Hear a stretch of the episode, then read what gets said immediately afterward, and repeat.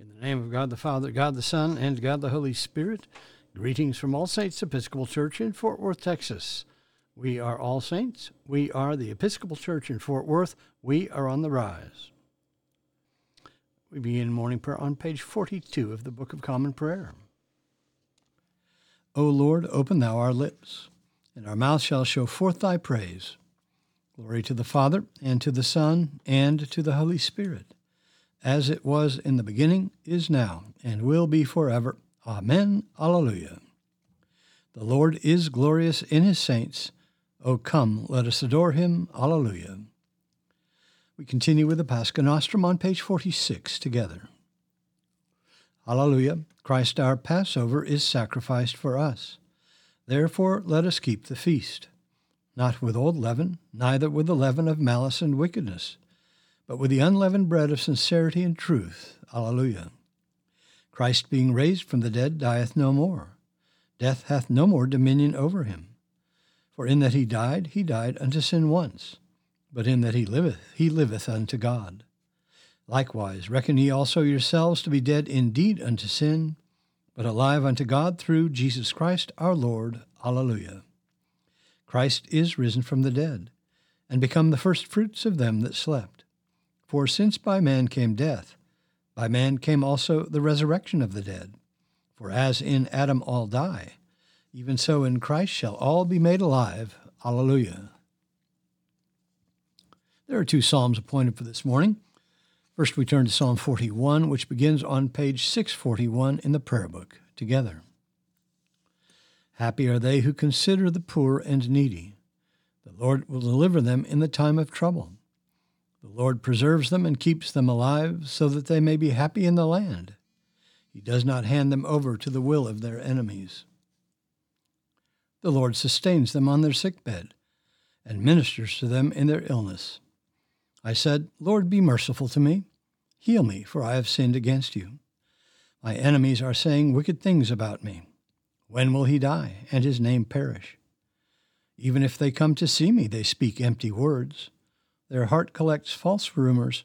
They go outside and spread them. All my enemies whisper together about me and devise evil against me. A deadly thing, they say, has fastened on him. He has taken to his bed, and he will never get up. Even my best friend, whom I trusted, who broke bread with me, has lifted up his heel and turned against me. But you, O Lord, be merciful to me and raise me up, and I shall repay them. By this I know you are pleased with me, that my enemy does not triumph over me. In my integrity you hold me fast, and shall set me before your face forever. Blessed be the Lord God of Israel, from age to age. Amen. Amen. Next, we turn to Psalm 52, which begins on page 657, together. You tyrant, why do you boast of wickedness against the godly all day long? You plot ruin. Your tongue is like a sharpened razor, a worker of deception. You love evil more than good, and lying more than speaking the truth. You love all words that hurt, you deceitful tongue. Oh, that God would demolish you utterly, topple you, and snatch you from your dwelling, and root you out of the land of the living. The righteous shall see and tremble, and they shall laugh at him, saying, this is the one who did not take God for a refuge, but trusted in great wealth and relied upon wickedness. But I am like a green olive tree in the house of God. I trust in the mercy of God forever and ever. I will give you thanks for what you have done, and declare the goodness of your name in the presence of the godly. Glory to the Father, and to the Son, and to the Holy Spirit, as it was in the beginning, is now, and will be forever. Amen. A reading from the letter to the Colossians. Paul, an apostle of Christ Jesus, by the will of God, and Timothy, our brother, to the saints and faithful brethren in Christ at Colossae, grace to you and peace from God our Father. We always thank God, the Father of our Lord Jesus Christ, when we pray for you, because we have heard of your faith in Christ Jesus and of the love which you have for all the saints because of the hope laid up for you in heaven. Of this you have heard before in the word of the truth, the gospel which has come to you, as indeed the whole world it is bearing fruit and growing so among yourselves. From that day you heard and understood the grace of God in truth, and you learned it from Epaphras, our beloved fellow servant. He is a faithful minister of Christ on your behalf, and has made known to us your love in the Spirit.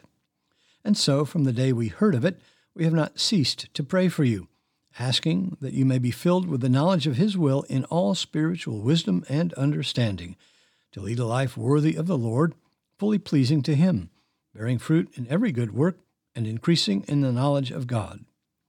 May you be strengthened with all power, according to His glorious might, for all endurance and patience with joy, giving thanks to the Father, who has qualified us to share in the inheritance of the saints in light.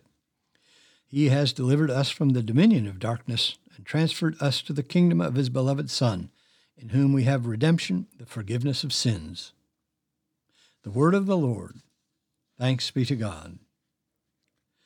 Because today is a red letter day, our response is the Te Deum Laudamus. It's Canticle 7, which begins on page 52 in the prayer book. Let us pray the Te Deum Laudamus together. We praise thee, O God. We acknowledge thee to be the Lord. All the earth doth worship thee, the Father everlasting. To thee all angels cry aloud, the heavens and all the powers therein.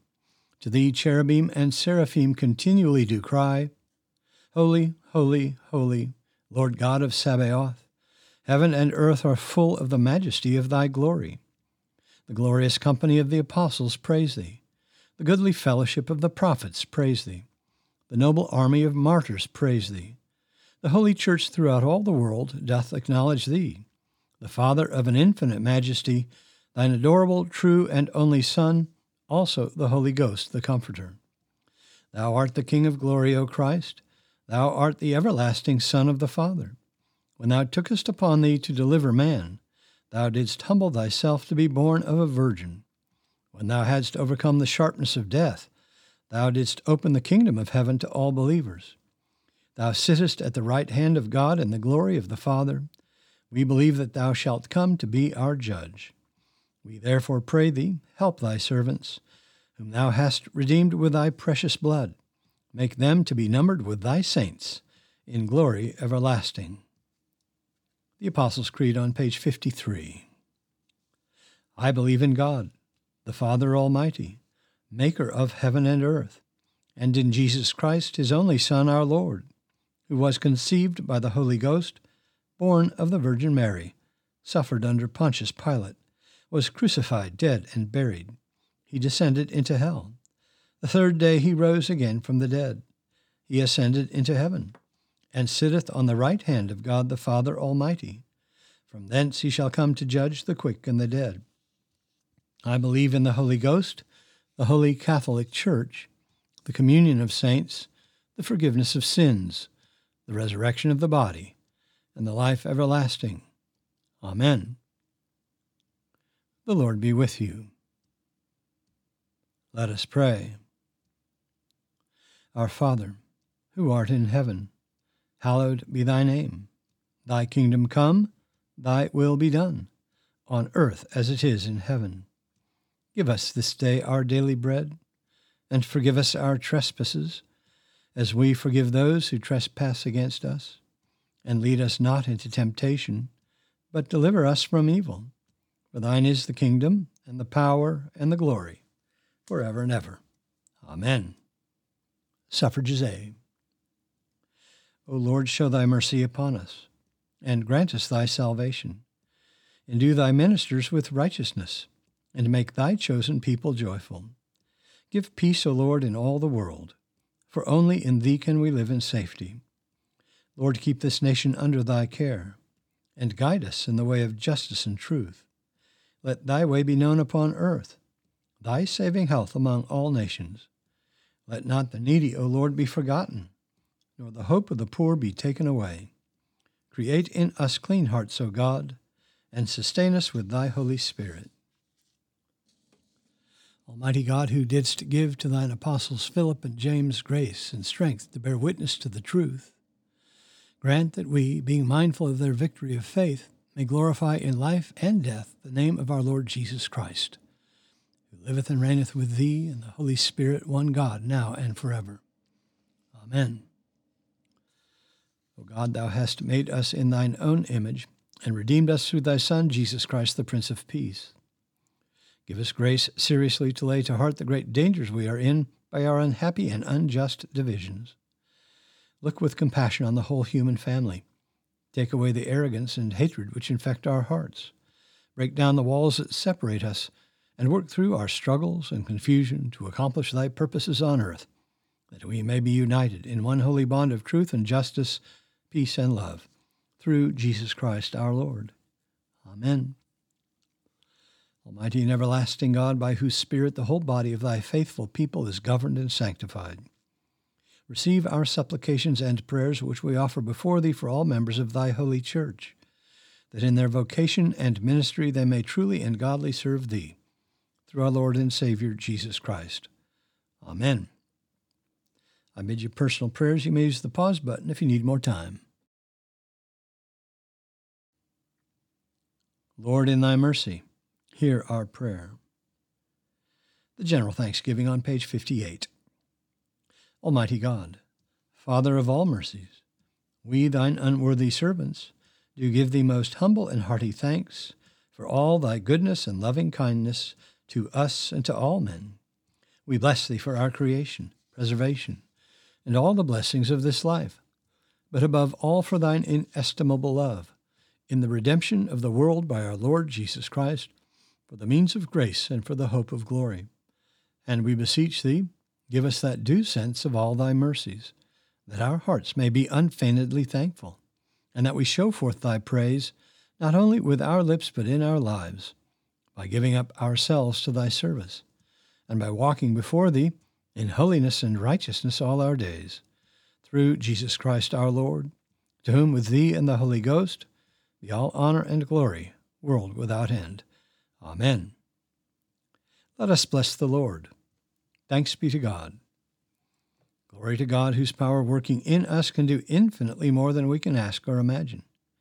Glory to him from generation to generation in the church and in Christ Jesus forever and ever.